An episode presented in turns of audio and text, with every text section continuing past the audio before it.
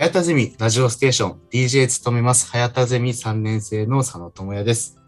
このラジオでは早田ゼミの現役生から卒業生までお呼びして早田ゼミについてあるこれ話すトークラジオです。今回はこの方をお呼びしております。自己紹介お願いいたします。はい、早田ゼミ3期生の松崎敦と申します。よろしくお願いします。はい、よろしくお願いいたします。ということで、まあ、早速なんですけども、えーまあ、いきなりになっちゃうんですけど、大学では、まあ、ゼミではどんなことを学ばれて学ばれていましたか？はい、えーっと、私、学部から大学院行ってまして、で、両方とも大学のシステムなんですけど、はい大学院の時は、えーっと、履修登録支援のシステムですね。はい。えっ、と、当時、まあ、カリキュラム、まあ、パソコンで登録はできてたんですけど、もはい。うちょっと視覚的に、まあ、ビジュアル分かりやすく見せたらもっといい感じにできるんじゃないかっていうことで、はい。まあ、フラッシュを使って、まあ、こうグリグリ動くような感じの履修登録支援システムはい。っていうのを作りました。はい。ありがとうございます。なんかこの、まあ、話でできた履修登録システムなんですけど、まあ、僕、毎回こう出演していただく方についての情報は、早田先生からあの情報をいただいていて、えっと、早田先生によると、まあ、この履修登録システムを開発して大絶賛されたっていうことなんですけども、結構大絶賛されたんですか？ちょっとド直球な質問になっちゃうんですけど。そうですね、まあちょっと記憶の補正がかかってるかもしれないですけど、かなり。あの、大学院の最後、発表プレゼンあるんですけど、その時も、なんか他の発表した方には、結構、この辛辣なコメントをつけてはい。た先生がいらっしゃったんですけど、はい。で自分の時は、最初からすごい褒めちぎって、以 はい。上です。みたいな、あれ？褒めるだけで終わりですか？ちょっとびっくりしたみたいな、えちょっとそんなこともありました。あ、そうなんです。でもそれだけでもやっぱりすごかったってことですよね。その当時、そうですね、2000 2008年、2009年とか、そのぐらいの時なんですけど、当時はあんまり、あの、プログラム、自分はプログラマーなんですけど、はい。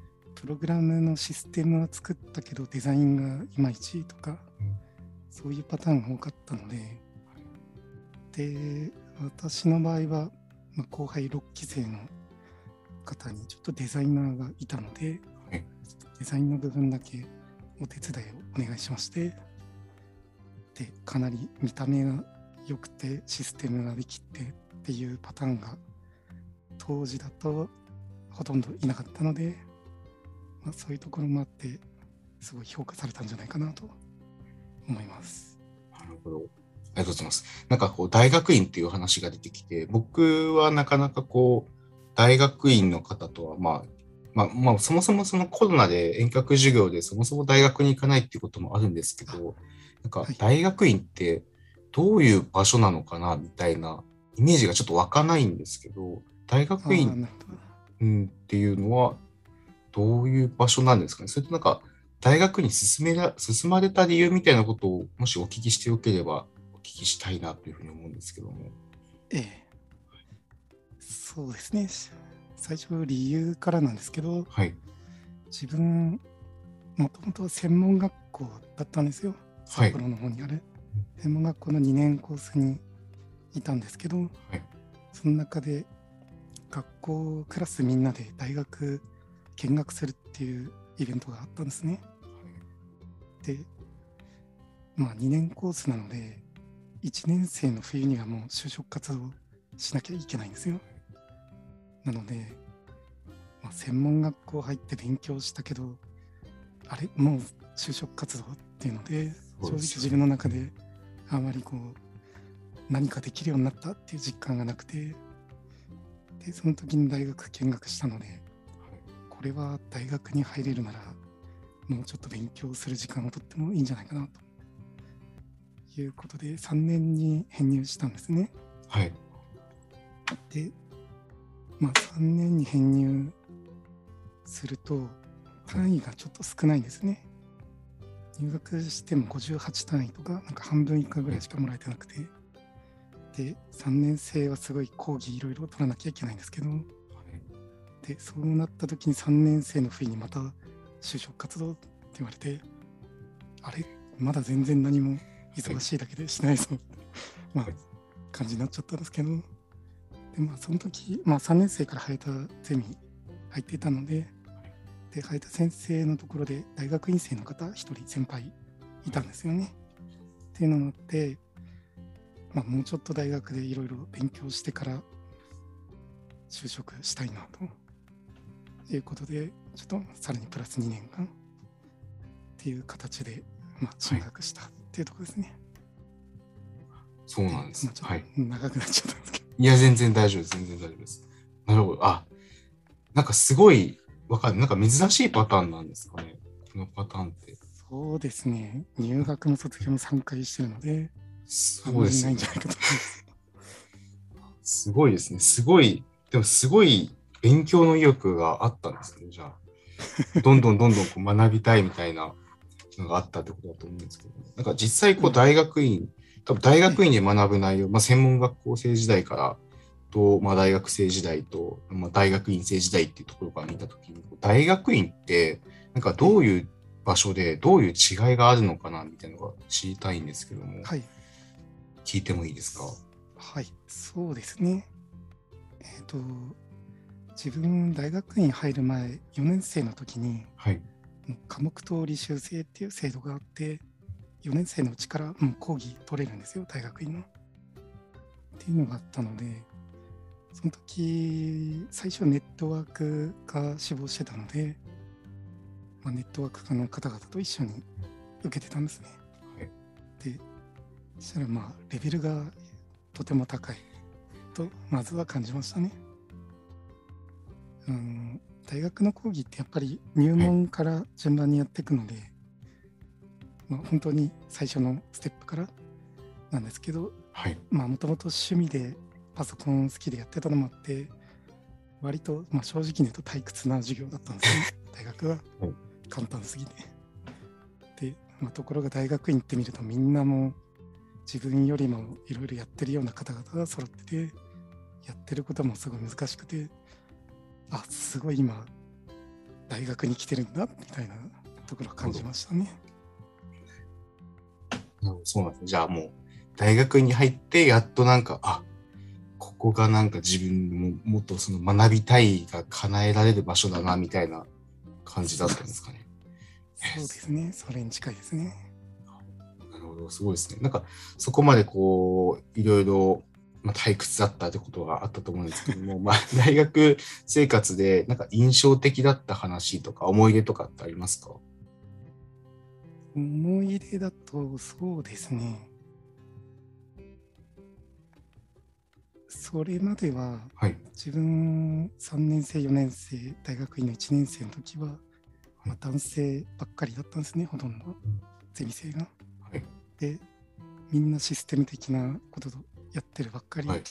の人だったんですけど、で、その時、最後、大学院の2年の時に6期生の子たちが3年生で入ってきて、はい。で、その時に女性8人だったかな。それまで1人、2人だったのが突然いっぱい来て、はい。でしかもみんなデザインとかが得意な人がすごい多くて、なんか完全にそこで時代が変わったんだなっていうのを 感じたタイミングでしたね。あーはい。なるほど。あそこが結構印象的だったっていう感じですかね。そうですね。あ、そう。その時、はいあ、その前か。えー、と5期生の子たちであのウェブデザインコンテストにみんなで出そうっていうやつやってたんですけど、はい。その時もいまいちデザインが、デザインの手伝いをお願いしたいっていうので、あのはい杉沢さん、今先生でいらっしゃると思うんですけど、杉沢さん、当時2年生、2年生かな？はい。にちょっとお願いしますって言って手伝ってもらってたっていうことがありましたね。えー、あ、そうなんですね。なんか そんなつながりがちょっとあったりします。僕から見ると、なんだろう、不思議ですね。杉沢先生は先生なので、なんか、そうですよね。なんか学生、まあ学生時代だったのはあるとは、もちろんあるとは思うんですけど、なんかすごい不思議だなっていうのを なんか聞いてて感じてました。なるほど。そうなんですね。ちょっとこう収録する前に結構その、ちょっとこう話がこうしていて、そこでこう結構いろんな、まあ、世代の代の人と早田ゼミ内で交流してたっていう話があったんですけど、それは大学院まで行ったから、やっぱり交流する機会が多かったっていう感じなんですか？それともなんかきっかけがあって交流してたって感じなんですか？ああ、そうですね。大学院行ってたので、はい。6期生までは直接知っていて、で、卒業した後、すぐもうはい顔。出してたんですね。まあ後輩4年生でまだいたので。っていうのもあって、7期生もちょっと顔見知りになって知っててっていうので、まあ、卒業した後も、あのーはい展示会とかいろいろあったりするので、で、顔出してたら、また9期生のこと？ちょっと知り合いになったりとか、そんな感じで、まあ、卒業してからも、はいなんか顔出しに来た謎のおじさんみたいな感じだったんですけど、いや、そんなことはないと思います。あそうだった。そうですすね。それでまあ、つながりがちょっとあったって感じですね。なるほど。いや、いいですね。やっぱりそうやって顔出してくれる先輩がやっぱりいると、なんか後輩、まあ僕だったらなんかすごくこう、いろんな話が聞いて、まさに今この夕場もそうですけど、いろんな話が聞いて楽しいんじゃないかなというふうに思いました。それならよかったです。ここからちょっと出ていただいてありがとうございます、本当に。あ いえいえどう、どうな、どういう、まあ、ちょっとこう何人かの方にも聞いたんですけど、まあ、今回このラジオに出ていただくにあたって、はい、どんな感じで早田先生から連絡が来ました？どんな感じで？はい。ん、なんだっけな？ゼミの学校祭でラジオをやりたい子がいるので出てくれないかみたいな、そんな感じだったと思います。それ、なるほど。ちょっとそれを聞いたら、えってなると思うんですけど、どう思いました？え、ラジオ出演って喋れんのかなって思いました。いや、ああ、そそう。はい。いやいやいやいやいやいやいや、もうめちゃめちゃバッチリ喋ってますよ。